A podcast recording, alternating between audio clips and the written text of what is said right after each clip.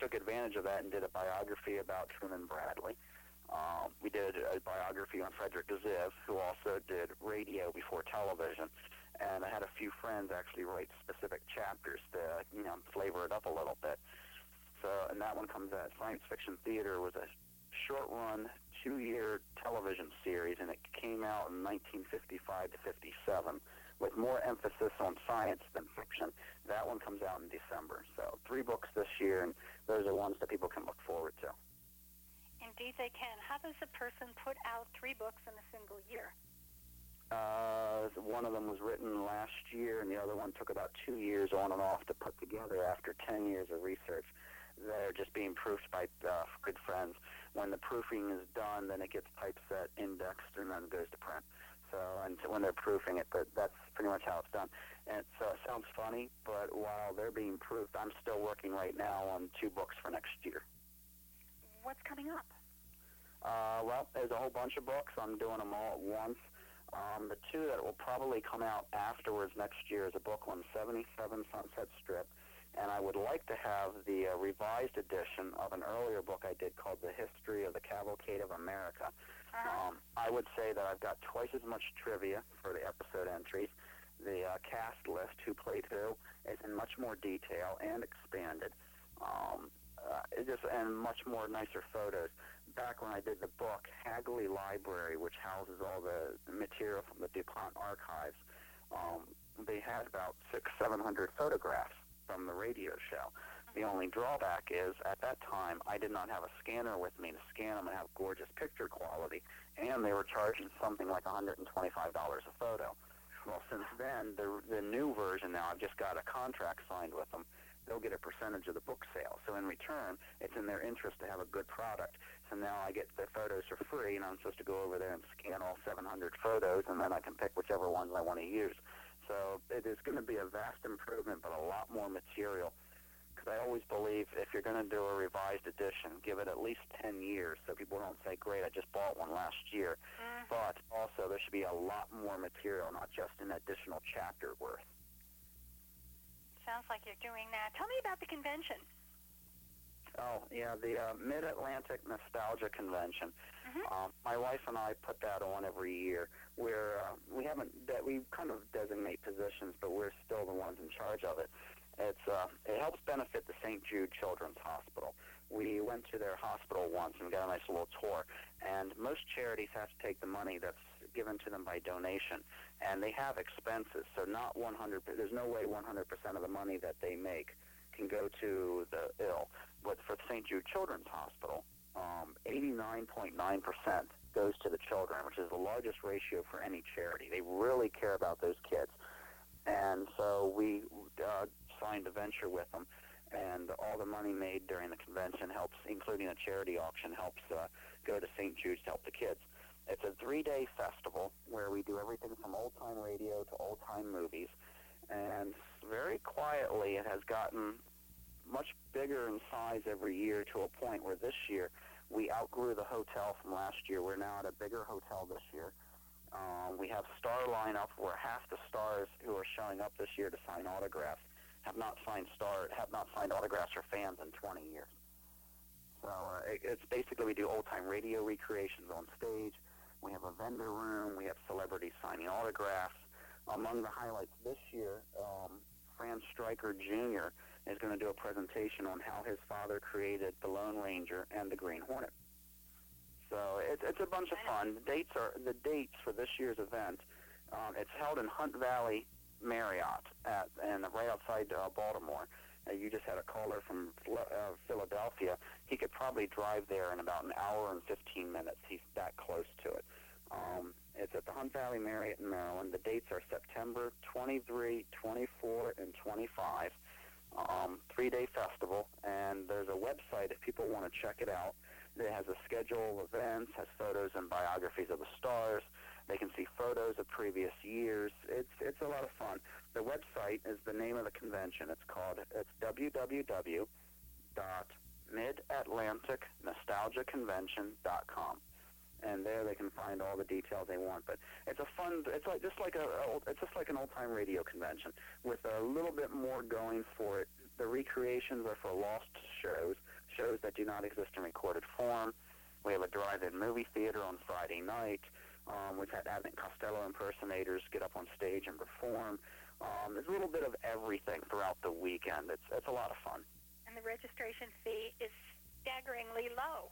Please. Uh, yeah, we don't. We're not trying to compete against anybody. We just don't see, you know, since it's not a profit, we don't see a reason to charge a lot of money. We basically take all the expenses of putting it on and then divide it evenly and figure out how it works. Um, the cost of admission is ten bucks a day if you're paying in advance. That's very cheap for the fact that you can see people like uh, this year we have Van Williams, who was the Green Hornet on television, has not done one in 20 years. Neither has Roy Thinnes, star of The Invaders on the 60s TV show. Um, Mary Ann from Gilligan's Island will be there. Mark Goddard, who did uh, Lost in Space. Sugarfoot, who was Will Hutchins, of course, will be there. Marsha Hunt, who was Blanche Bickerson at one time on The Bickersons, will also be there signing autographs. Um, and she's not going to charge any a fee. So I mean, you pay ten bucks admission, you walk in, just collect your autographs, have your pictures taken with them, uh, go to a few presentations and panels. I think Mike Henry from the uh, American Broadcasting Museum in Maryland is going to do a presentation on Vox Pop, which is a, a unique radio program of the 30s and 40s, which some people probably are familiar with. So I'll give you a little bit of variety. I think Terry Salomonson's also going to be there talking about Phil Harris and Alice Faye. So there's plenty of radio-related events as well as other unique TV shows and movie events as well going on on the same weekend. Sounds like a great weekend. Would you give the uh, web address one more time, please? Sure. It is uh, www.midatlanticnostalgiaconvention.com. Great. And now the books. How can people get information about the books? How can they buy the books? How can they contact you? Uh, various books sites, uh, bearmanormedia.com, amazon.com. Um, one publish one website I do recommend because it not only benefits the author, which is me, uh, more person better um, financially. It also has reviews, um, lots more information that you would not find on other websites. Is uh, www.martingrams.com and that's uh, name of my that's my name. But that should uh, get them there, and they can check out anything and all the details, photos, et cetera, et cetera. And that's Martin G R A M S one M, correct? Correct. Correct. Just like the weight. Excellent. How about contacting you? you uh, they, they can contact me by phone. Um, normal business hours, which is what I ask, because if they call in the late evening, they're going to get my answering machine. It's uh, 443 286 6821. Um, there are occasions where, say, tomorrow I'm actually signing uh, books for about five hours in Baltimore, so I'm not available during those five hours. And then I think Wednesday on, I'm going to be up in Syracuse uh, at a film festival signing autographs and introducing motion pictures. So uh, there are times where even during office hours I'm not available. Just leave your name and number, repeat your na- number twice, and I will get back in touch with them. For the most part, I am available, but if that happens, just leave a message. Great. Email? Uh, yep. It's a, uh, well, it's very confusing actually. Um, use M like Martin dot grams at hotmail dot com. Okay. Sounds good to me. All right. Did we cover everything? Do we need to um, fill in a blank here? What did I miss? No, I think you got everything there. I mean, I hope I hope I answered questions for everybody and I intrigued them. And if there's any questions that come to mind later on, they wanted to ask you about a show, even if it's where can I find recordings or why doesn't these shows exist or can you fill me in? I, I don't hold things back. I'll be more than glad to help out anybody who needs a little assistance. You are terrific, and I had a wonderful time, Martin. Thank you so much for spending time with us. It was a pleasure being on the show. Thank you. Thanks, Martin. Thank you. All right. And uh, Patricia and I are going to take a couple of minute uh, break here. And what we're going to do is I want you to listen to this piece of tape. Eh, about five minutes long. And maybe you can call us and tell who is it. So here we go, everybody. When I was a kid, I had a dog named Bounce. As I remember, he followed me home from school one day, and nobody in town claimed him, and my father said I could keep him. Bounce wasn't allowed in the house very much, so my father helped me build a little house for him in our backyard. The dog seemed to like that fine. And the next summer, while I was at scout camp, Bounce was killed. My family didn't tell me about it until I got home, and I cried. I missed Bounce. But for some reason, I, I didn't look around for another dog. Maybe it was because of all the other things that were happening uh, school and the Boy Scouts and uh, working in my father's store. I, I was sort of a busy time. As time went on with prep school and getting into college, and that was a close call. I just didn't give much thought to dogs, although I did remember the good days with Bounce every once in a while. And then after college and my time on the New York stage and my first years in Hollywood, I, I didn't seem to have much time for a dog. And then came the war. I, I don't remember even seeing a dog for those four years. After the war and working to get started back on the movies, I had my hands full. And then I married Gloria, and a whole lot of changes took place. When I married her, Gloria had a fine German shepherd that she was devoted to. His name was Bello. His complete devotion to Gloria was just a wonderful thing to see. Bello more or less just put up with me for a while, but slowly, though, we got to know each other and things were fine.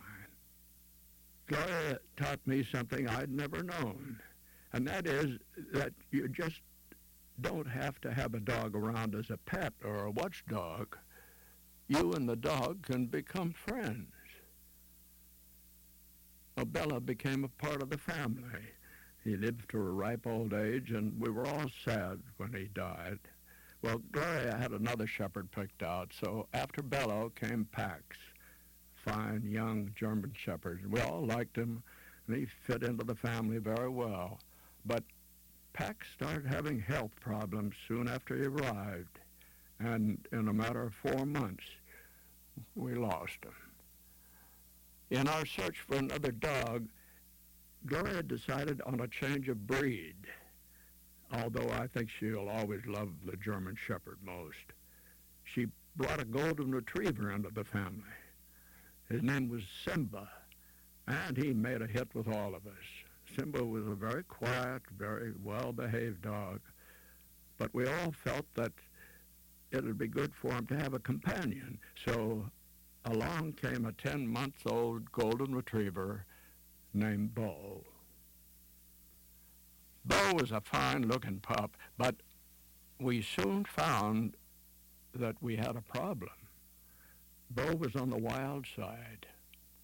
He tried to bite holes in furniture. He dug huge holes in our lawn. And when our neighbor knocked a tennis ball into our yard, he'd go for the ball and bury it. And then two days later, he'd dig it up and eat it. He bit people, including me. We all tried to calm him down, but he had his own ideas. And through all this, I found myself getting closer to Beau for some reason. Maybe it was because after he had torn a hole in a sofa, he had come over to me and apologized. And through it all, Beau and I became friends. And after about a year, Beau quieted down a lot, and we became better friends than ever. And then it happened.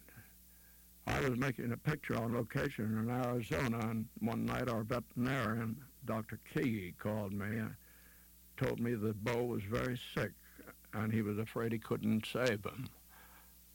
I got the next two days off, and I flew home. Gloria and the kids were very quiet, and even Simba, who was now called the old one, he, he seemed to be worried. I went down to Dr. Keege's office, and when I saw Beau, I, I don't think he recognized me. He seemed to have trouble breathing, and Dr. Keege said he was in pain. And after some time with him, I decided to take the doctor's advice and have Beau put to sleep. I could hardly see to drive home because of the tears in my eyes, but I decided right then and there that I'd write about my friend Beau and try to make it rhyme. It came out like this. Beau. He never came to me when I would call unless I had a tennis ball or he felt like it. But mostly he didn't come at all. When he was young, he never learned to heel or sit or stay. He did things his way. Discipline was not his bag, but when you were with him, things sure didn't drag. He'd dig up a rose bush just to spite me, and when I'd grab for him, he'd turn and bite me. He bit lots of folks from day to day. The delivery boy was his favorite prey. The gas man wouldn't read our meter. He said we owned a real man-eater. He set the house on fire, but the, the story's long to tell. Suffice to say that he survived and the house survived as well. On evening walks, and Gloria took him, he was always first out the door. The old one and I brought up the rear because our bones were sore. And he'd charge up the street with Mom hanging on. What a beautiful pair they were. And if it was still late and the tourists were out, they created a bit of a stir. But every once in a while, he'd stop in his tracks and with a frown on his face look around. It was just to make sure that the old one was there to follow him where he was bound. We're early to bedders in our house. I guess I'm the first to retire. And as I'd leave the room, he'd look at me and get up from his place by the fire. He knew where the tennis balls were upstairs, and I'd give him one for a while. He'd push it under the bed with his nose, and I'd fish it out with a smile. But before very long, he'd tire of the ball and be asleep in his corner in no time at all. And there were nights when I'd feel him climb upon our bed and lie between us, and I'd pat his head. And there are nights when I'd feel this stare, and I'd wake up and he'd be sitting there, and I'd reach out my hand to stroke his hair, and sometimes I'd feel him sigh, and I'd think I know the reason why. He would wake up at night and he would have this fear of the dark, of life, of, of lots of things and he'd be glad to have me near. And now he's dead. And there are nights when I think I feel him climb upon our bed and lie between us, and I pat his head. And there are nights when I think I feel that stare, and I reach out my hand to stroke his hair, but he's not there. Oh, how I wish that wasn't so. I'll always love a dog named Beau.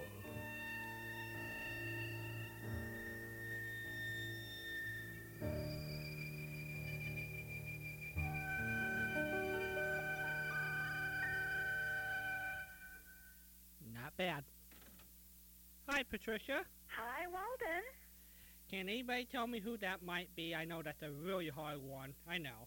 Pick But- me. Pick me. Seven one four five four five two zero seven one. Her number. You have to beat Patricia out for this one. Uh, and you know what? I'll let Patricia win her, one of her own prizes too. Aww. Seven one four five four five two zero seven one. And we'll sort of, and also another trivia question. Today is an anniversary in radio history. Really? 70 years ago today, one of the most famous broadcasts of all time happened. And I will play it after our second McGee and Molly. So I want to know, does anybody know what happened today's radio history 70 years ago? Hi, Patricia, what's new? Hi, Walden. I don't know the answer to that one. I hope somebody else does. Give them the number again. 714-545-2071. If not, I'll play a little clue here in a few minutes. Um, Hey. there was a famous letter that was written about the show five days later. And uh, Daws Butler uh, read it out loud, and we, we have a recording copy. He was the he was Huckleberry Hounds, if people try and figure out who Daws Butler was. Isn't that terrible when we have to have a cartoon reference for a great actor? Yep, yep, Oh dear. yep. Oh dear. I mean, it's not terrible. It's just, it's it's like they're not getting their right due, you know. So anyhow, I am so prepared with trivia questions tonight. You would not believe it. However, I have a problem. You need callers. Well, not only do I need callers, I need to hear from a couple of people who won CDs last week, but I don't have addresses for them. I haven't heard from them yet. So, first one is Jean, who won a CD with the Creaking Door, Red Skelton, and the Bickersons. I've got all of them, and I am waiting to send them out, but I need an address.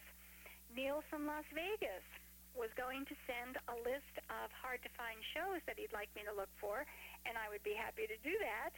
Um, and I have, with question marks on my list, Johnny Dollar, The Fat Man, there were a couple of other things, but I have not heard from him.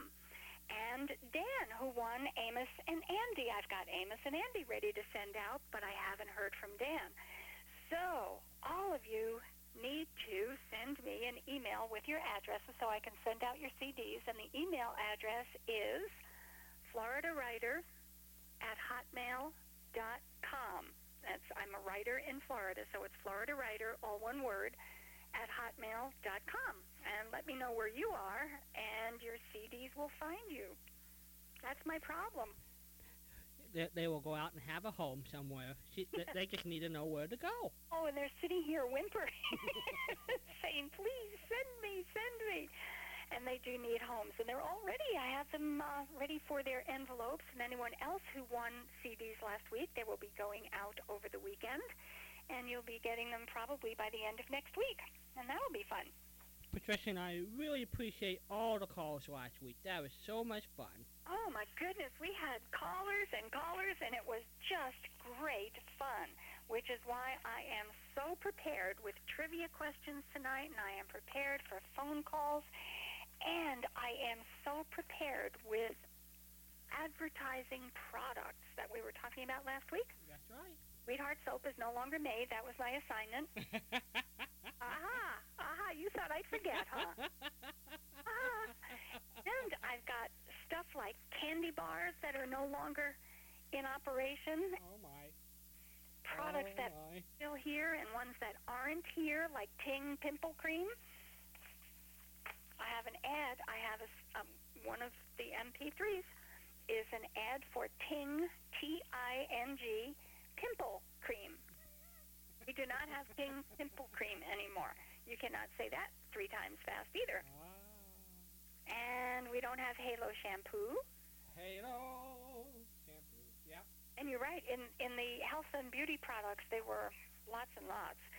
Gillette Blue Blades with the little paper wrappers. Yep. Okay, they're not around anymore. You They're can not.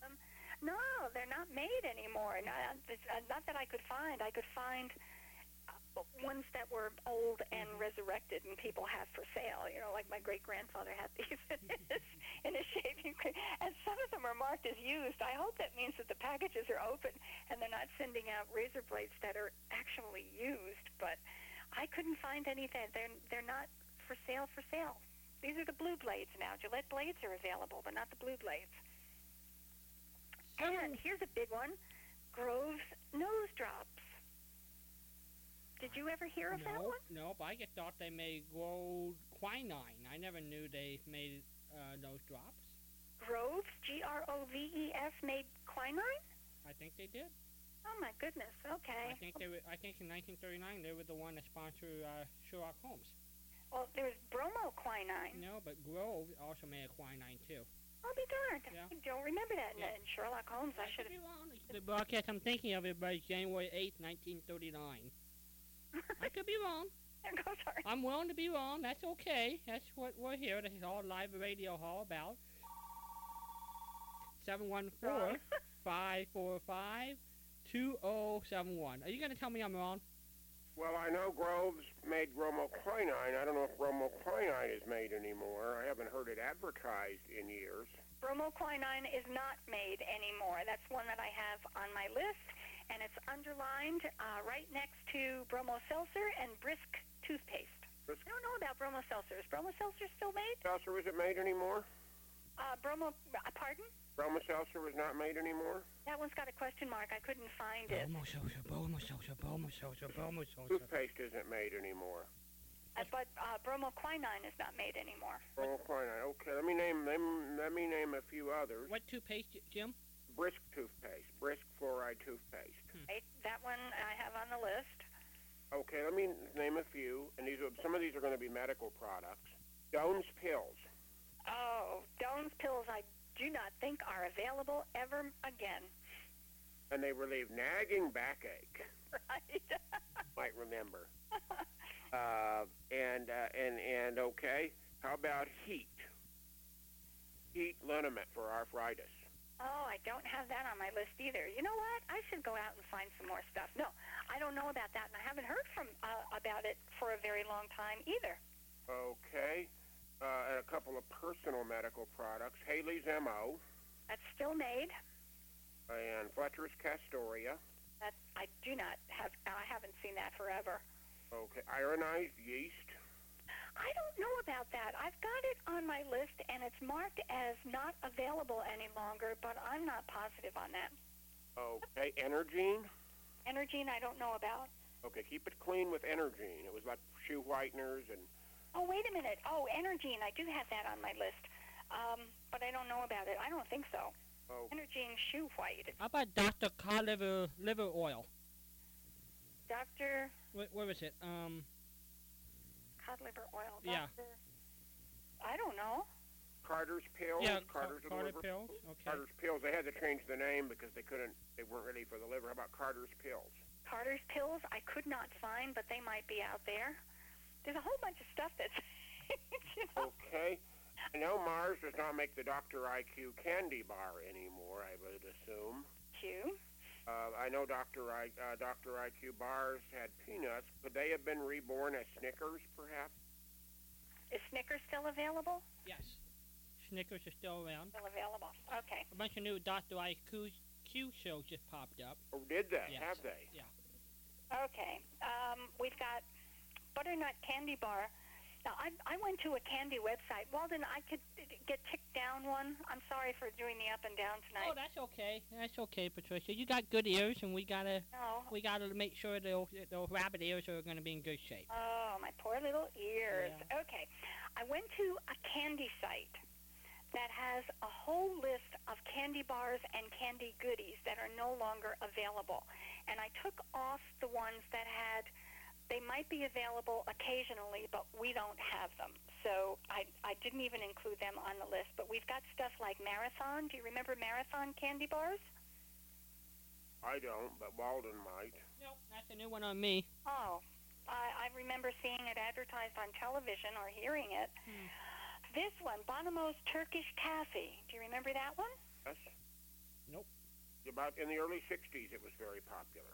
Okay, so that one's not available anymore.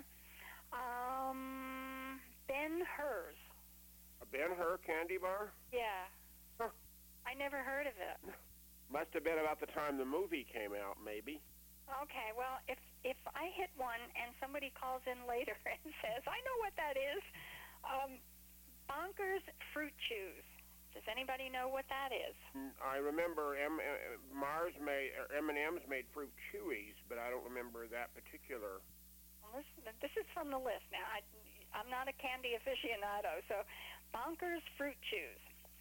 Don't remember them. That's what it says. And Butternut Candy Bar was on the list. You talked about Butternut last week. How about the milkshake candy bar? Milkshake candy bars. Uh, that was on the list as not being available any longer. And uh, let's see. Uh, I have one here. You folks have to help me with this. If somebody can call in and let me know that this was an honest to goodness real candy bar, it's called Chicken Dinner. dinner. I swear it's on Who made list. it? Does it say who made it? No, it just says Chicken Dinner candy bar is no longer available. I wonder Kentucky- why. Kentucky Fried Chicken, they made it, Jim. You knew Oh, that. that's right. How Yeah. about the Fifth Avenue candy bar? Yeah, that's made. I don't have that on the list, so but that's made. I see the Ocean store. maybe that's still available. Yeah. Yeah. Okay. How about? Uh, I know in the Midwest there was a very popular brand called the Bun that's still made. My brother sent some. That around Chicago you could get Bun candy bars. They had. Okay. How The about? candy bars I have on my list are the ones that aren't made anymore. So if it's not on my list, I don't know about it. How about a Wonka bar? Do you know what a Wonka? Like for Willy Wonka and the Chocolate Factory, when that came out, there was a Wonka. There was a Wonka bar. I don't know if it, it's still made. Is it still made? Nope, that's on my list as not being available. Okay. Welch's Fudge Bar. How would you Welch's Fudge Bar? The Welch Welch made, the, uh, not to be confused with the grape juice company. Welch made. Uh, in fact, one of the f- people in the Welch family was Robert Welch, who later formed the John Birch Society, the ultra-conservative political organization. Well, Welch's candy bars make me think of grape candy. Well, there was the, there was uh, there was the Sugar Daddy. That's Welch. no longer. It says the one pound giant size is no longer. I don't. Does that mean that the the candy itself is all gone? There were big suckers, as I recall, Sugar Daddies. How about Sugar Babies? There was Sugar Babies, Welch's Sugar Babies. Oh, that was a long time ago. No, they're not even on my list. Sugar Mama is on my list. Goodness gracious, where did they get the names for these things? And uh, wasn't the Slowpoke made by Welch's? By Welch? Was the Slowpoke made by them? I have two from, and I I don't know if I'm pronouncing this correctly. It's the F R A P P E. I always say frap. I don't know if it's frappe. Um, Welch's frappe bar and Mhm. Welch's fudge bar. Those are the only two Welch's I have on the do not make it anymore list. Okay. Uh, is Bit of Honey still made? Uh, it's not on my list. Okay, Bit of Honey. Uh, Chunky. Chunky. Oh, I remember Chunkies. Um, that's not on my list. You know, I'm wondering if they have on the list more recent ones that were available, and if, uh, you know, if, if if some candy bars disappeared 20 or 30 years ago, they probably wouldn't be on this list. How about as far now? How about let's talk about toothpaste? Now, I want to talk about the chicken dinner candy. Oh, right, right. Well, I'll, uh, yeah, I hope someone will call in and, and mention that one. I don't, I don't remember that one at all. I never. I mean, you know, sometimes people bury stuff in lists and information just to grab your attention. I wonder if that's what happened here. But somebody's going to call in and say, "I remember chicken dinner candy bars." Okay, All right, how about uh, Pepsodent toothpaste? uh, Pepsodent is still made. Yes. Kolynos? Uh, Kolynos is not made. Kolynos. Uh, Gleam? Gleam. I don't think. I don't recall seeing Gleam in the store. Okay. Uh, Stripe, the children's toothpaste. That's no longer. Stripe is no longer made? Nope. Okay. Ipana? Ipana. Nope. China, I think. Okay. All right, now, all right. This is here we go. Here we go. I, this is one of the ads that's that I've got on the computer. Who was the little spokesperson? It was a cartoon character for Ipana toothpaste. I know, but you want to leave that open for listeners to answer? Sure. We'll leave that out for the audience. We'll, we'll leave that open for listeners. Well, that's good. I have some advertising questions tonight that relate to products, old products. So that'll be fun. Okay, we need the cartoon character who or that represented Ipana toothpaste, and he would do different things in each commercial. And while we're talking of Ipana, of course, you might remember on Fred Allen and Duffy's Tavern and other product, they always said Ipana for the smile of beauty, Sal Hepatica for the smile of health. Is Sal Hepatica still made? No. No? Okay. Why Mom would it? deodorant?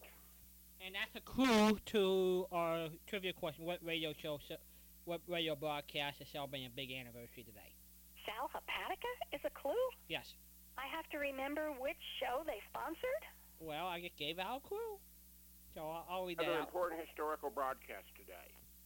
Sal Hepatica. And I'll and I will let Jim not answer this one. All right, this is a rather it's rather an important day in radio history, and I'm sure that the I'll give you one clue.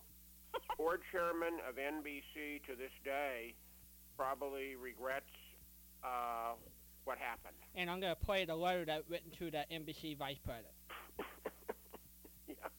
Yes, that's right. I just remembered that. Now, when you brought it up, I just remembered that. It's rather important. Yeah.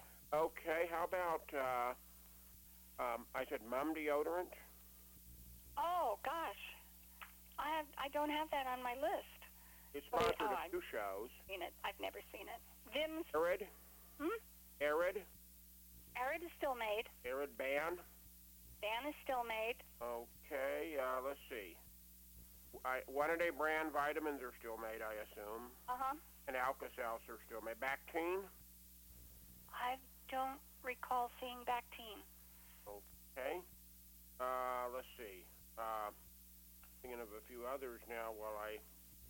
Uh, Bosco chocolate syrup? Bosco chocolate syrup is on my list, and I don't think it's made anymore.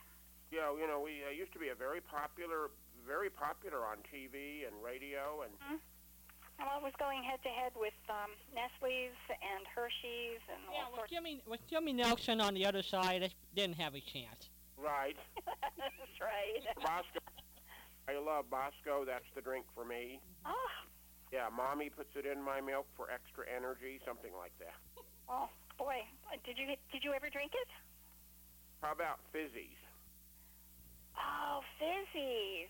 Oh, fizzers. It's got fizzers. Uh, It should be fizzies. That's on the candy bar list. It was a tablet that you put in a glass of water, and it fizzed, uh, made a sort of a, a sugar-free soda. Like it was supposed to be like, not quite like Kool-Aid, but they had root beer flavor and orange flavor and grape flavor, and you put a, you drop the tablet in a glass of water. Well, it's not made anymore, so you don't have to worry about it. Okay. Uh, Sorry, uh, fell out of my mouth. okay. Ammens medicated powder, I haven't seen that forever either. NoDoz. I don't know about that one. That was a that was a caffeine tablet It, it was just caffeine tablets, yeah. so to keep you awake. hmm And another product I remember in the 50s that you used to hear advertised, Miles Nervine. Oh my goodness. You remember that? Oh, that. Mm-mm. It was supposed to calm you down when you had stress. Um, and Compoz, C-O-M-P-O-Z. Remember that product? For headaches, take aspirin. For simple nervous tension, take Compoz. oh. O-M-P-O-Z. The harp would play. All right. Now, I have to know about the chicken dinner candy. Bar. Oh, yeah. Well, as soon as I'll be off in just a second, hopefully a caller will call in and let you know that because it sounds it sounds like a fascinating name for a candy bar. It's just, they must be kidding. They must be. You know, you know, they have things that that amaze you. You know, that that, that are that, you know the flavors of different things. You know, like. Uh, Oh well, you know, you might remember for years ago about in the '70s, and they might still have. They had pizza that you could hook, you could pl- you could heat it in the toaster instead of the oven. Yeah. and they had uh, they had different you know medicines with different flavors you know that, that to, to try to make kids take take hmm medicines and they tried to sweeten them up and there were all kinds of gimmicks so it wouldn't surprise me if there was a chicken dinner candy bar was what it tasted like Oh, no. but I'll be interested in listening and thank you all very much hopefully someone will call and let us know Thank you, Jim. You Sure make thing. up your lists, and we'll talk later, Jim. Thanks. bye Bye. Seven one four five four five two oh seven one seven one four five four five two oh seven one. Hello, caller. You on the air with Patricia? Hey, Walden, Patricia, Bob Bro. Hello, Bob. How are you? Do you know Good, I- what dinner candy is? I just, I've got a mouthful of chicken dinner candy bar here. Just a second. I, no. Do you know what it is? There was actually, I mean, uh, this one I had to look up. I am sitting here looking at a picture of a chicken dinner candy bar. You're kidding. Actually, somebody on Blogspot actually uh, did a blog entitled Chicken Dinner Candy chickendinnercandybar.blogspot.com. Is it a real Yeah. candy bar? It says Chicken Dinner was the name of a real candy bar that was produced in the early 20s by the Sperry Candy Company, uh, based out of Milwaukee.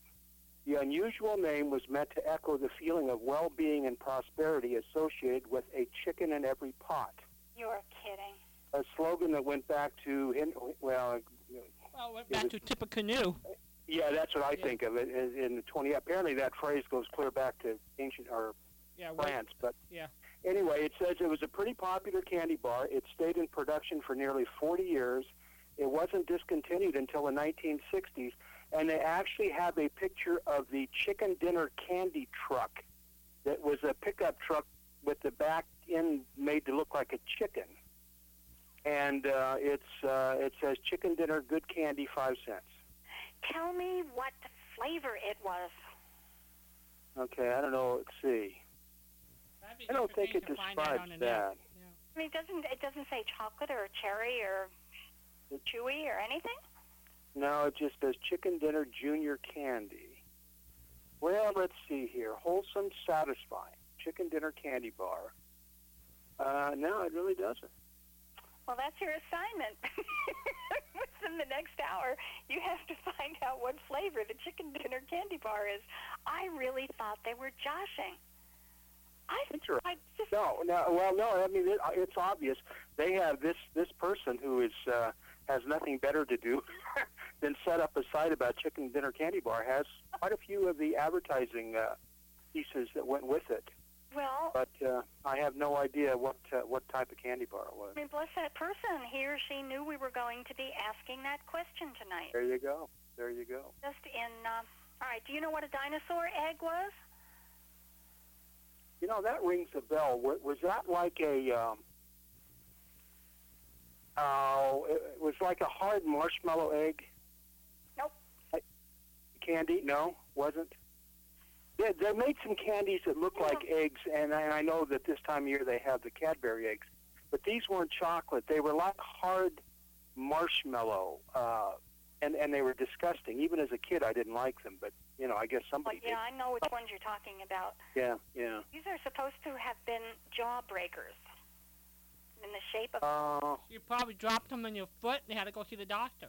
maybe, maybe. I mean, I've just got so much good stuff tonight. We're going to be talking about other products as well, but the candies just bar none. Anybody know what that was? B A R N O N E. Bar none. that one rings a bell. Really? Yeah, that one does ring a bell. I don't, uh, bar none. You know what's sad is it's like so many things. These companies all consolidated and consolidated and consolidated, and now there's really only two uh, mass candy manufacturers left. You know, there's like Mars and Hershey, and that's it. All the old brands. Remember the uh, Clark Candy Company was bought out, I think, by Hershey, and uh, we we had one a big one here in St. Louis when we first moved here that was Switzer's licorice Mm-hmm. And they had a big uh, big plant near downtown and if you ever walked in there which I had I did on a couple of occasions it, boy just the whole place smelled like licorice Wow. they're gone I mean all they were ended up being bought out by uh, another company that ended up being bought out by Nestle I mean it's just you know there's very few of those left Wow. Oh, I'm so glad. I had a couple of uh, comments here, our notes. I, noticed that um because I had a question about Alka-Seltzer when I was a kid, and I mentioned this on one of my shows. When I was a kid, I would spend. My grandparents lived about my my paternal grandparents lived about a mile from our house, so about once a week I would spend the night with Grandma and Grandpa, and uh, you know up until about the time I was a teenager, I guess, then I wasn't so interested anymore. But my grandmother, who was an old Finnish, they, both my grandparents immigrated from Finland. Mhm. No, ma- no matter what I did, if I so much as sneezed, it was automatically two Alka-Seltzer. I, I, it was to her that was the Your life away. what's that? You bubbled your life away. It was it was the panacea, and my mom used to get upset about it. But I got to the point where I really kind of liked the taste of Alka-Seltzer. I drank it so frequently, but uh, I, I do they still make regular Alka-Seltzer anymore? Yes. I mean, just the old type tablet that you fizz and water. I know they have Alka-Seltzer Plus, and Yeah, the the flop flop fizz fizz type stuff. Yeah, do they do? Okay. As far as I know, they do. Now, see, you're you're jarring my confidence in myself, Bob. Well, when I looked it up, all I saw was like Alka-Seltzer Plus.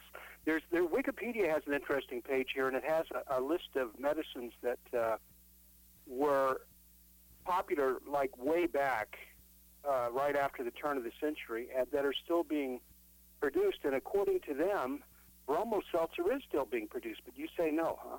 Oh, I don't know about that. Okay. Well, this says it says that these are still being produced. Absorbine Junior, and uh, all of these go apparently back to close to the turn of the century, and a number of them had to make changes in their formulas because they used to make these outlandish claims, and that's kind of what the gist of this article was about. But it says Absorbine Junior, um, of course, Anise and Andrews liver salts. I don't remember them. Mm-mm. Now, are these the ones that are manufactured outside the country and brought into specialty stores? Well, these are well. Uh, that's a good question. You mean today? I don't know, but it Huh? mentions BC powder. I remember BC powder. Alka- And it mentions Carter's pills, but uh, they I remember them when they were sold as Carter's little liver pills. The government made them take the word uh, liver out of the title. Uh-huh. Regular Alka-Seltzer is still made. Okay. It says- It says Doan's pills is still made. Fletcher's Castoria is still made. Geritol is still made. Uh, let's see. Lydia Pinkham's vegetable compound. Never heard of that one. oh, that's ancient. That's in history books. Lydia Pinkham is a woman's product. Oh. It's sort of like Midol type stuff. Oh, really? It's a, yeah. Well, how about that? Well, uh, you know, I mean, same reasons type thing. Yeah, right. Yeah, yeah. Like for cramps and stuff. That's I guess, yeah. And it was what women took. I do have something to hop in here with, though, with your Alka-Seltzer. okay. I'm positive I'm on the correct site because it says Bayer Healthcare and it's www.alkaseltzer.com. Correct. That is the wha- that's who makes it now. Yes. Well, it says check out our new commercials, and one is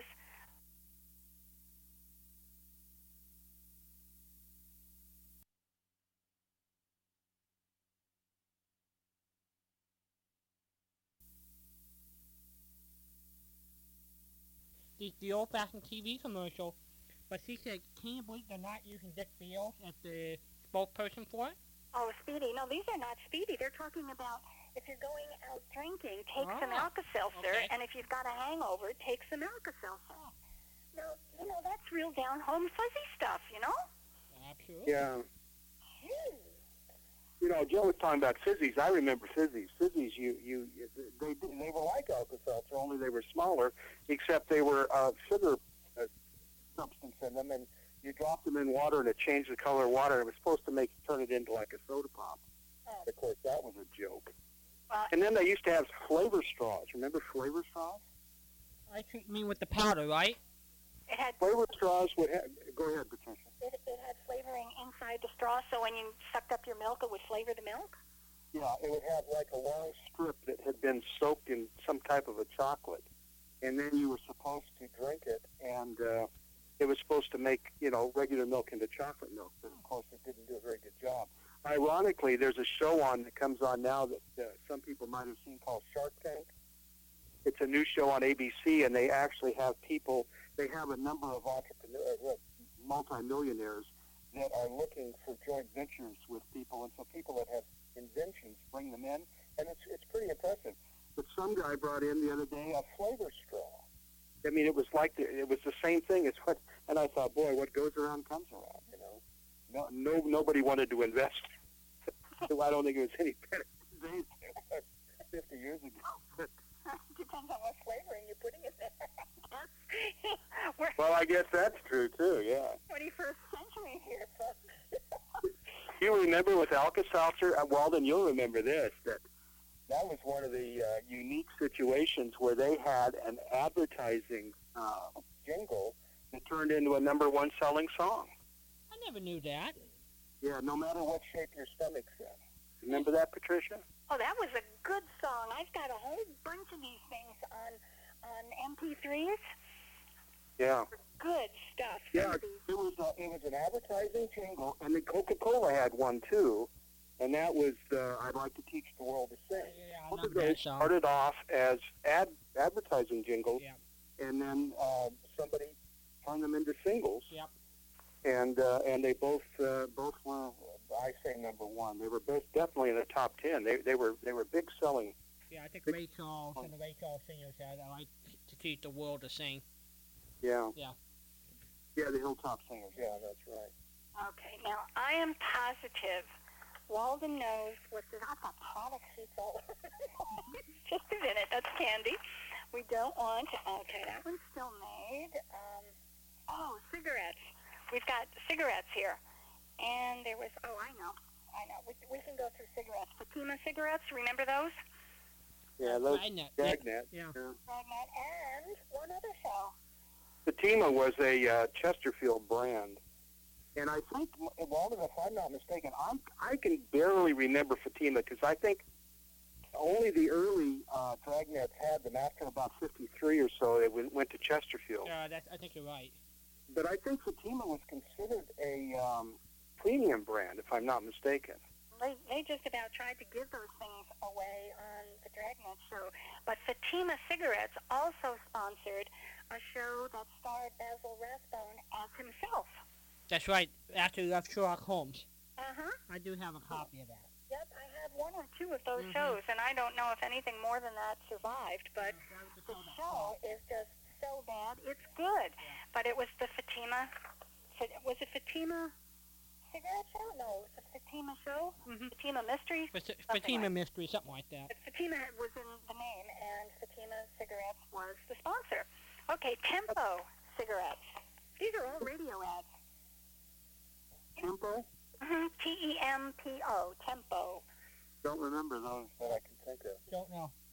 Wing, W-I-N-G. It goes with the chicken dinner, I guess. Wings, wings, yes. Yeah, no, I remember those. Um, those, I think, were actually. Well, I mean, I, I'm when I say remember those, I mean I'm talking about when I was a little kid. Yeah.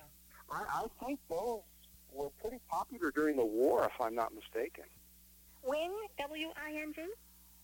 I never heard of them. Yeah, I, yeah. I've heard of it. I just can't show you what show. I, I, I can see the package Mm-hmm. in my mind. Yeah, I, I remember seeing those as a kid, but I don't. Right, here you go. This one, Cremo Cigars. C as in, you know, like cow cream? Mhm. Cream with an O on the end of it, Cremo Cigars. You know who? know that. You know who? I can tell you a little bit. You know who was the earliest spokesperson who sang the commercial? Who?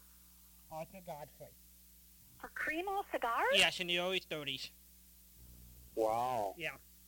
Well, that's a good trivia Yeah. question. Okay, well, here's Was Arthur Godfrey a cigar smoker? I don't know. I don't remember seeing him. Well, you know, he fought lung cancer, but I, I, I I don't know in the 50s, so I don't remember. Yeah, well, you know, Yeah. back then, Yeah. everybody smoked. It was really uh, a national disgrace.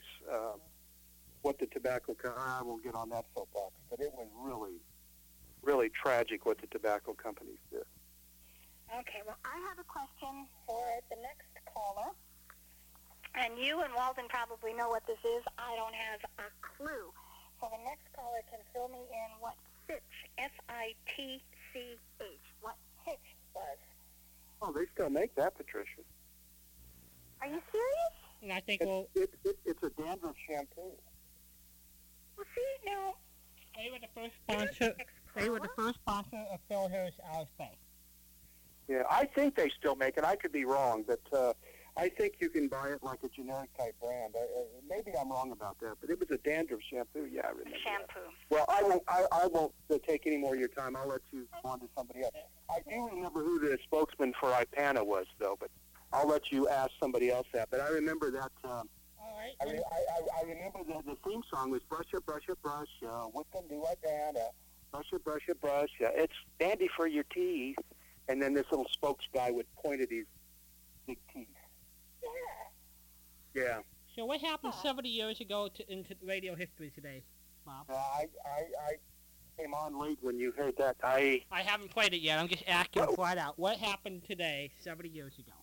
do, do I uh, did I discern from that last call that it had something to do with the auto industry? No, something to do with Ipana. Oh, with Ipana. Mm-hmm. 70 years ago had to do with Ipana? Was this like an introduction of a show, or was this like a really flubbed commercial? This was a famous, famous radio broadcast. Probably in the top three of all time. Okay. Now, I, uh, 70 years ago today, March, 20th, uh, right, March 20th. And that would have been 70 years ago, would have been 1940. 40. 40, Yeah. yeah, you're right. Yeah. 1940. Well, it would have been right before the war then. I didn't know Ipana Tuesdays was around. Yeah, Goodness sakes.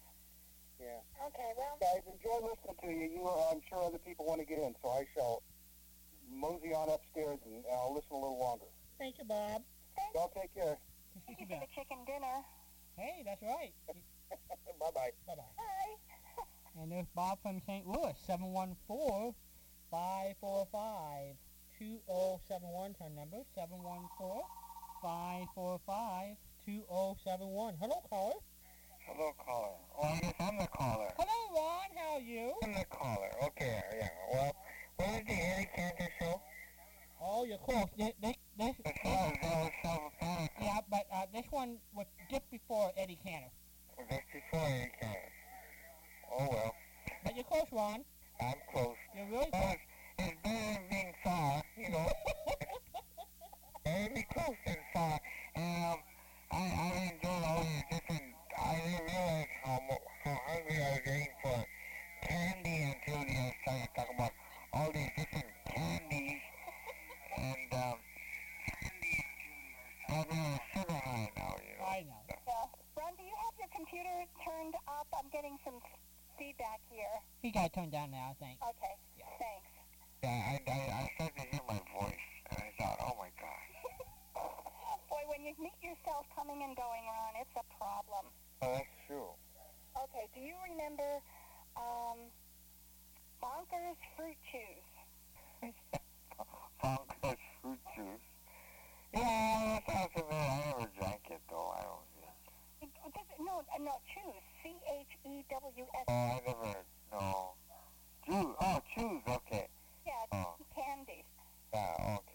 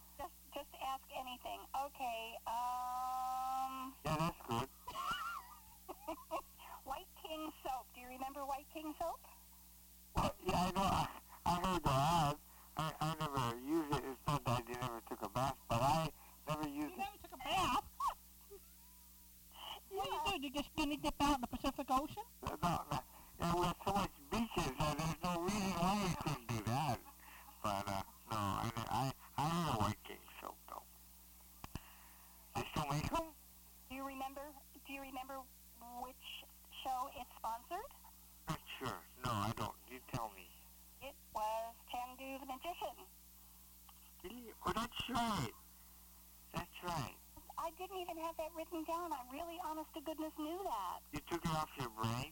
Yeah. Oh. Hey, Ginkgo biloba must be working really good then, I guess. Uh, that's great. Okay, here, Abba, here's a slogan. I was been thinking out when they were talking. What's the slogan? Uh, you, you can take it at night and you can feel good in the morning. Oh, take it at night and feel good in the morning. Hey, um, uh, milk and magnesia? No?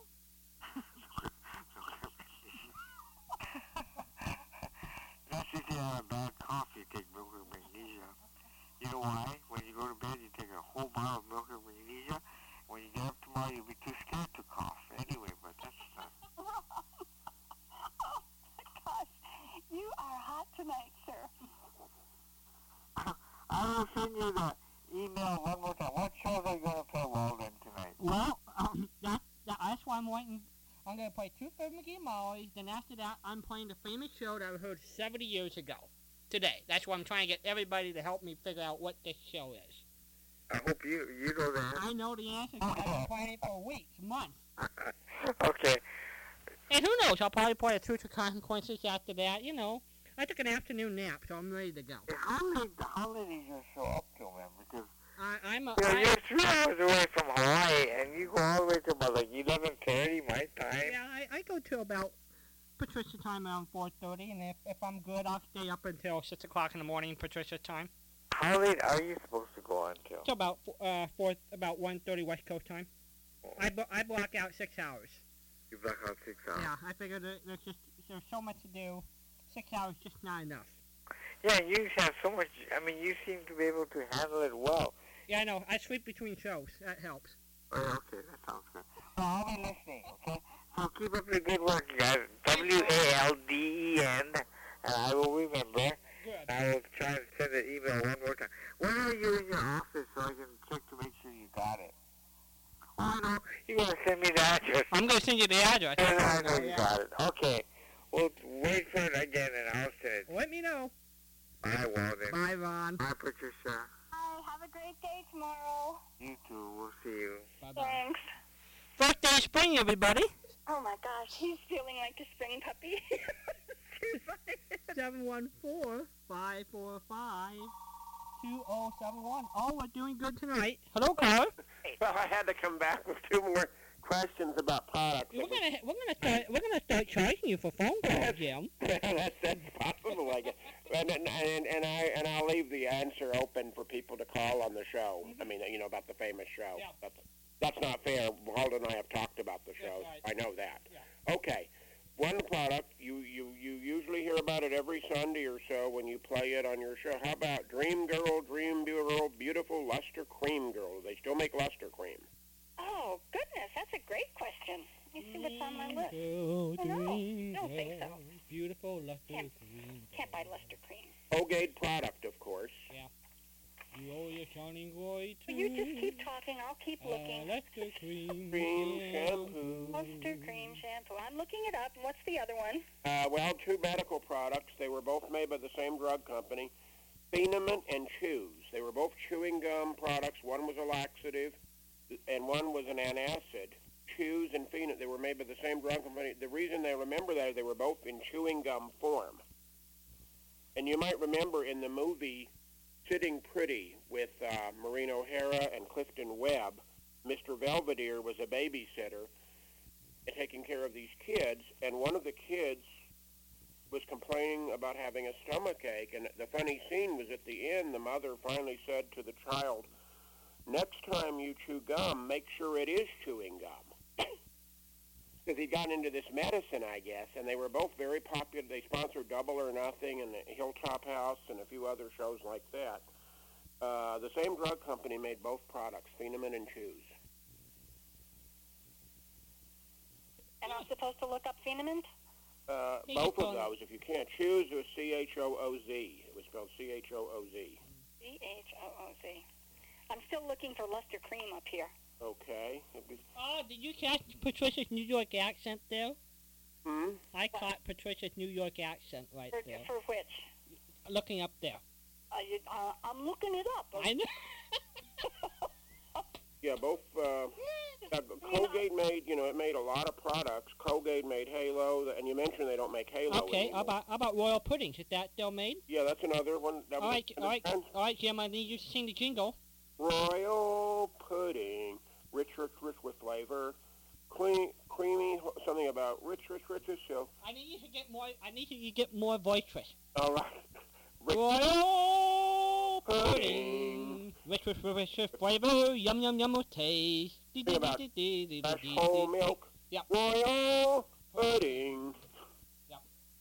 Now, uh, the Luster Cream, it's just coming up old ads and um, old ads on YouTube, so I'm assuming that this is not a current product. Okay, and then the two medical products. And we're looking for Chooz. Um, Choo choo choo. The, uh, Chooz. Um, Chooz antacid treatment for heartburn. And product details. Goodness gracious. Yeah. Chooz comes as a chewable tablet. It is taken three or four times a day. Follow the directions on your prescription or your package carefully and ask your doctor or pharmacist. Da da da da da da. Chooz is an antacid to relieve heartburn, acid indigestion, and stomach upset. Okay. It looks like it's a current product. Okay, and then the other product they made was Was Feen-a-mint? Feen-a-mint. That's something you put in your radio, isn't it? Feen-a-mint. Um, Feen-a-mint laxative gum. Yeah. And it looks like a current product, yeah. Mm-hmm. Drugs and treatments. Oh, and then one last one, Musterole. It was like for colds, uh, arthritis, you know, Was it a rheumatism, version of the mustard plaster? What sort of a was it? mustard plaster. What was a mustard plaster? Musterole ointment.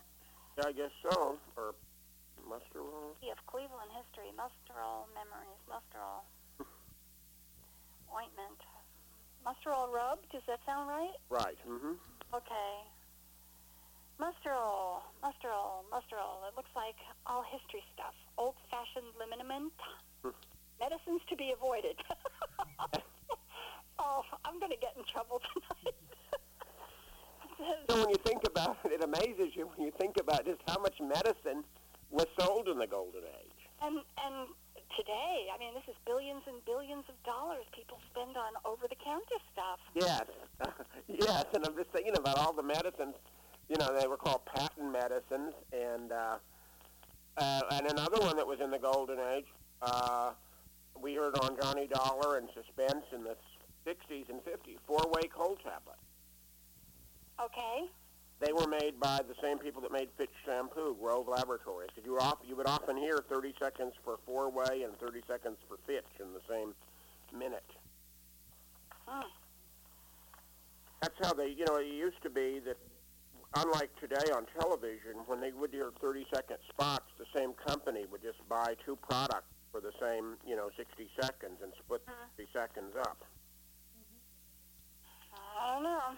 It's an, but it's an amazing when you think of all these uh, products that you know that were just you know every and uh, of course another cigarette I remember hearing in the late 50s and early 60s. It was another Liggett and Meyer cigarette was Oasis. Oasis was a cigarette? Yep. I can put that on my list? Uh, you can look it up and see if it's still around. Oasis. They were a menthol cigarette. Um, and of course, the Alpine was another one I remember from the late 50s and early 60s. Alpine. And there was an, also one called Paxton. Paxton and Alpine were both Philip Morris products. Paxton and Alpine. Okay, you're rounding out my list here. Okay. Uh, And do you remember, by any chance, candy cigarettes in the 50s? I remember reading that people were crazy about this uh, because it was teaching kids how to smoke. Well, you know, and, and I can remember, I would swear to you, the cigarette, the candy cigarettes had the same brand names as the real cigarette. Like, I can remember as a, like a five and a half, six-year-old having candy Chesterfields. And of course, Dragnet being sponsored by Chesterfields, I actually imagined myself as Joe Friday having a Chesterfield, and it was a candy thing. And they were like sugar, you know, they were like real sugary. Well, here we go. I'm I'm looking. They've got if this it says image results for candy cigarettes. It's got Kings and Viceroy and Marlboro. Yeah, the packages have the regular brands on them.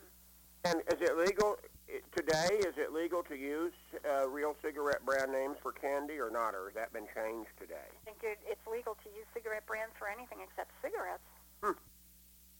Interest. Isn't it amazing? I mean, the, the candy cigarettes are banned and they're not allowed to sell them anymore. They're, they're not. Uh-uh. Okay, but I sure remember having them. Uh, and I remember there were bubblegum type cigarettes as well, you know, different uh, different things like that. But but but they, yeah, they use the real brand names, and I, and you're right. I just wonder how many kids got. I never smoked, but I wonder how many kids did get hooked starting with candy cigarettes. I don't know. I also wonder. We've a friend of mine was talking once about most people started smoking because they're they saw their peers doing it as teenagers or the like. But I wonder during the golden age of radio and television if anyone was ever influenced to smoke by the commercials themselves, like hearing. Say the sportsman sing about Luckies. If any teenager said, "I ought to try a Lucky," or hearing William Conrad or Jack Webb promoting L&M or Chesterfield on the air, if, if a kid maybe thought, well, I, I can be grown up like Matt Dillon if I smoke an L&M. You know, I wonder if the commercials ever influenced anyone to start smoking. Yeah, yeah, and of course, the the factor of well, if he says it's okay, it must be okay, comes in there as well.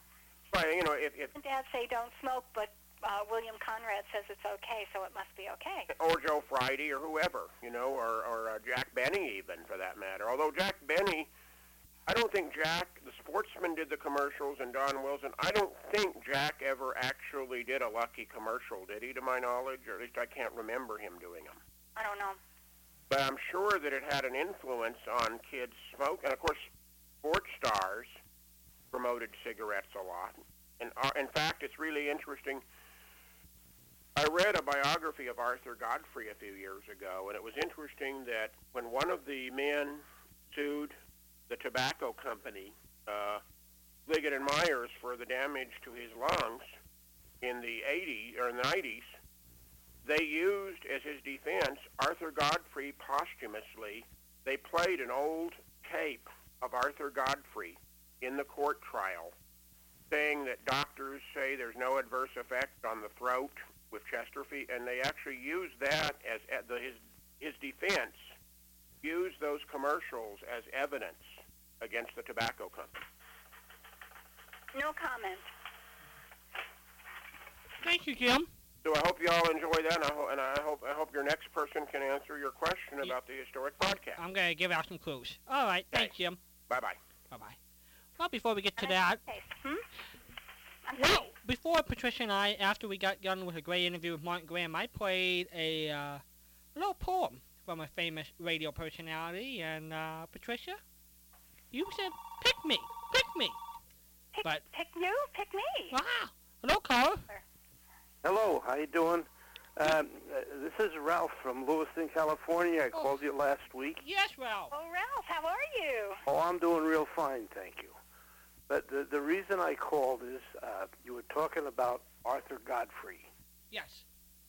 Uh, in the early 50s, when I lived in New York, I went to the Talent Scout pro- program that he had on. He was on for Lipton Tea.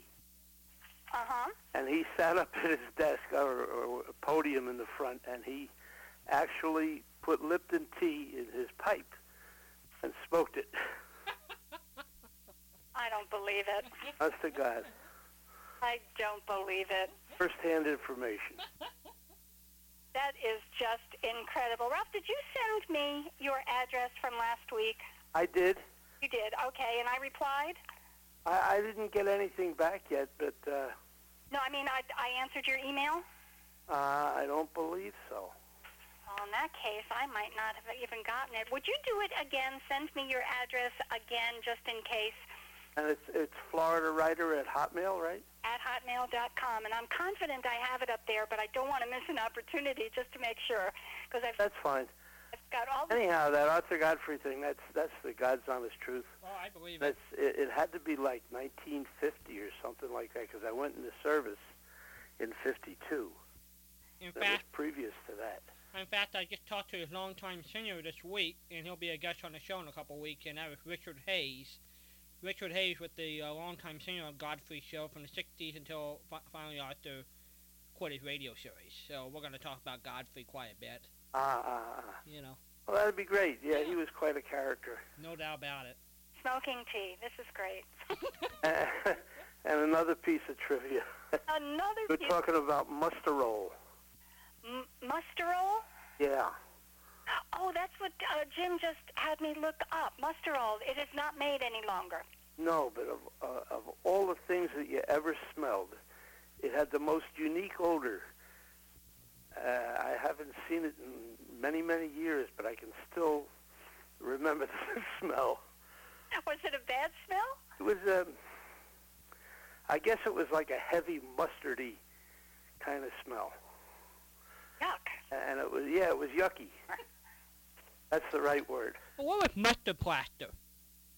Oh yeah, I remember them. Yeah. That that, that was a a red patch. It was sticky on one side, and my mother used to stick them on my chest when I had a cold. Oh, wow. And Wow. Boy, that would teach you not to get a cold. problem was taking them off. they, they were terrible. Oh my gosh. Wait until I was asleep, and she'd rip that thing off. Poor kid. and, uh, we had to we had to go through a lot. Goodness. Sometimes it amazes me that anybody survived childhood.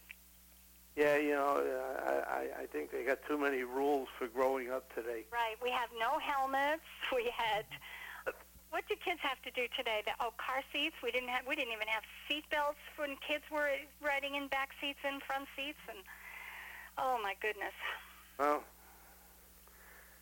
I guess you got to have a lot of rules today. Anyhow, uh, it was nice talking to you again. I am so glad you called. Thank you so much. Good night. Bye bye. Thank you, Ralph. Bye night. All right.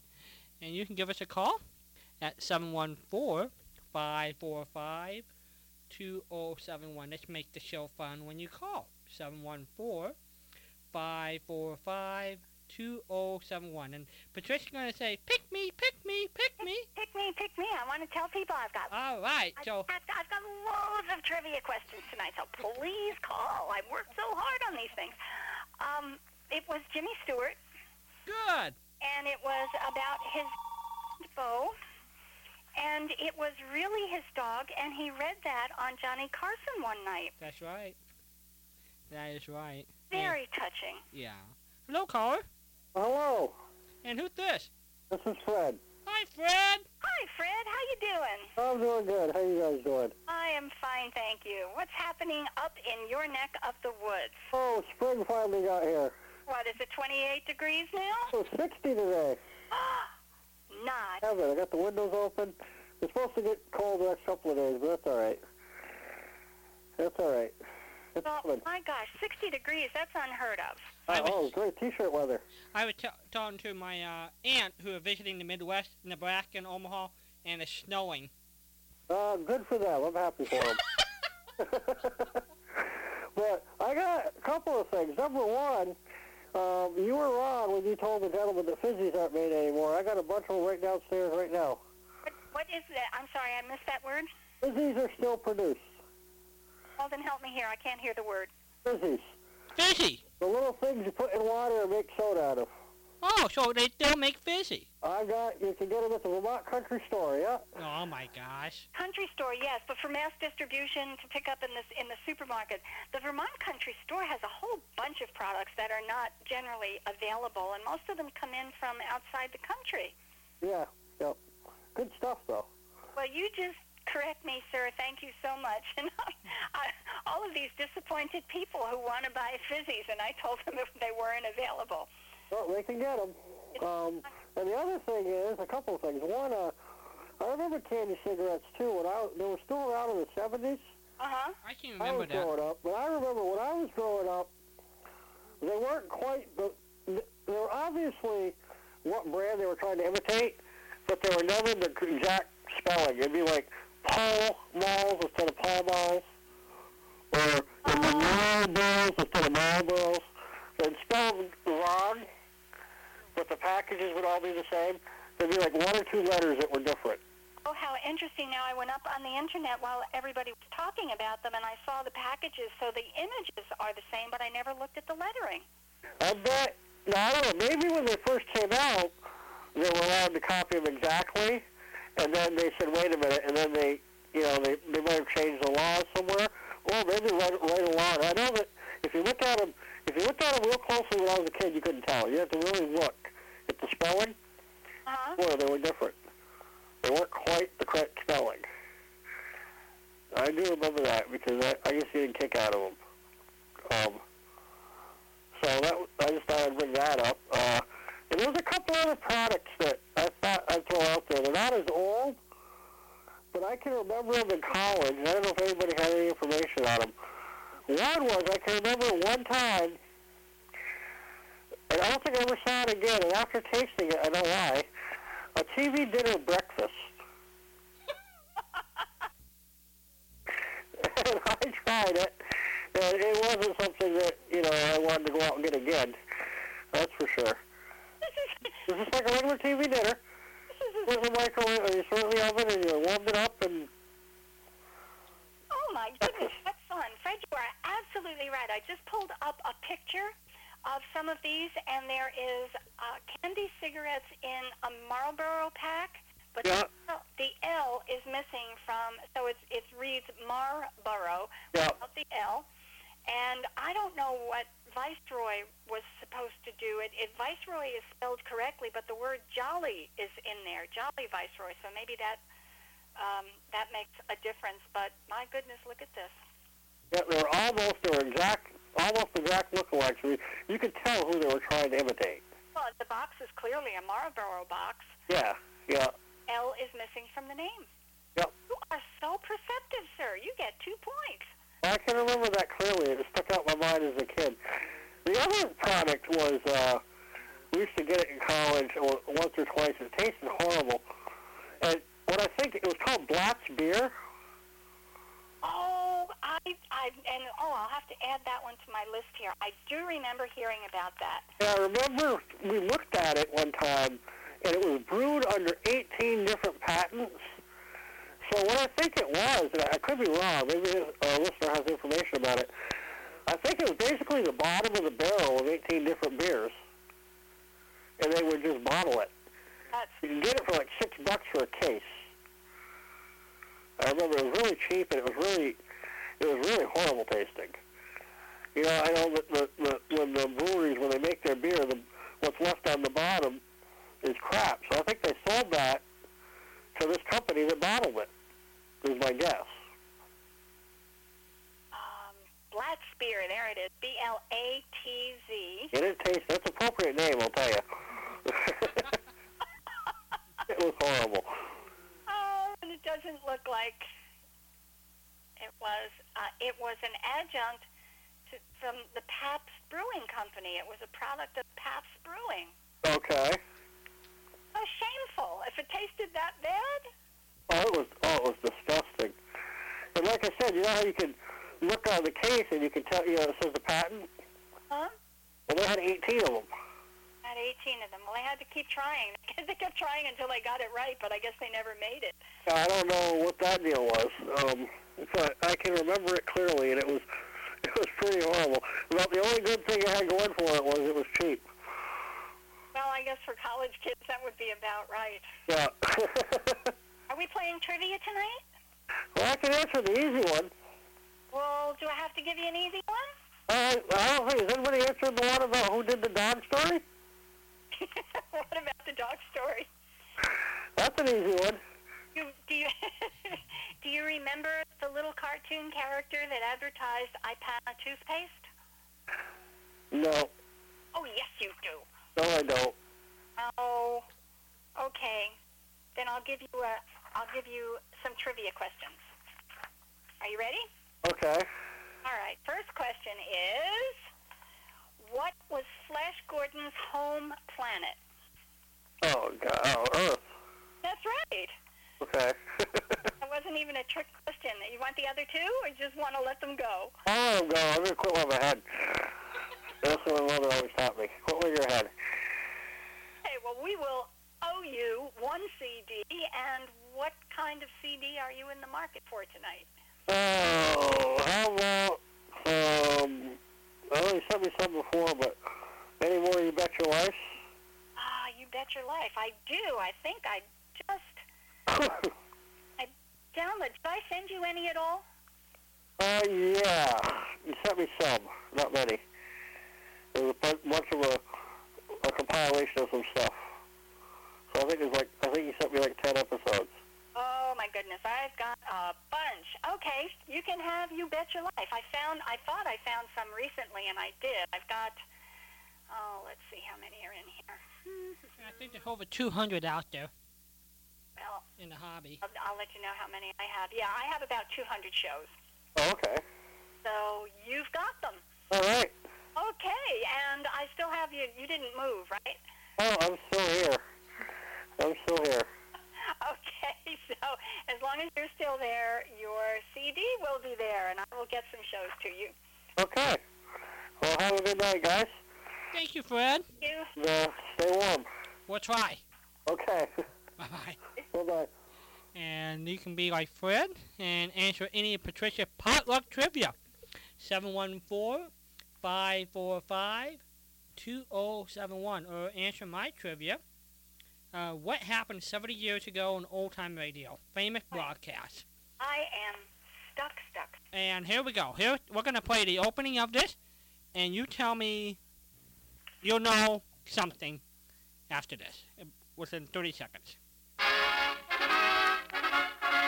The Fred Allen Show. Brought to you by Pana Toothpaste for the smile of beauty, Sal Hepatica for the smile of health.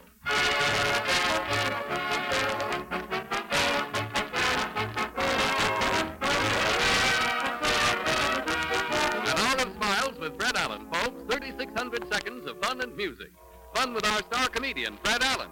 With our guest, Captain Knight, famous authority on eagles. Music with Peter Van Steeden, the Merrimacs, and Wynn Murray. The time has come. It's the Fred Allen Show.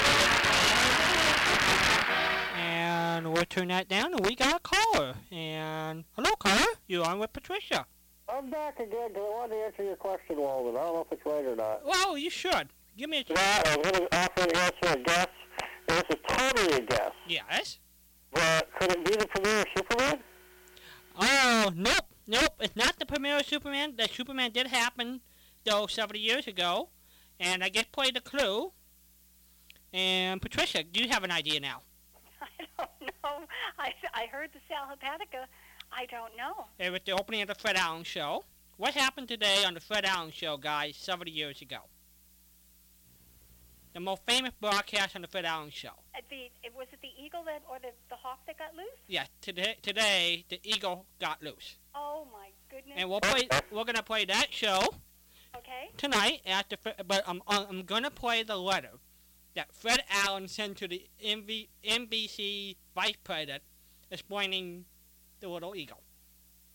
That is cute. You want to turn me down again, Walden? I Uh, had to switch phones. Okay. Pretty good ask so other people can call. I know other people have already tried. I just wanted to take a guess. Thank you, Fred. I'm glad you Good did. night. Thanks, Fred. Bye-bye. Bye bye. And that's right. The eagle got loose 70 years ago today, and we'll be playing that after Fibber McGee and Molly. And here's the letter that Fred Allen wrote, and it's writ, uh, read by Daws Butler. This letter was written to John Royal, a vice president of the National Broadcasting Company. It became something of a collector's item around Radio City and Madison Avenue in 1940. It reports on the misbehavior of an eagle named Mr. Ramshaw while the bird was appearing as a guest on the Allen Show in Studio 8H at the RCA building. March 25th, 1940. Dear Mr. Royal,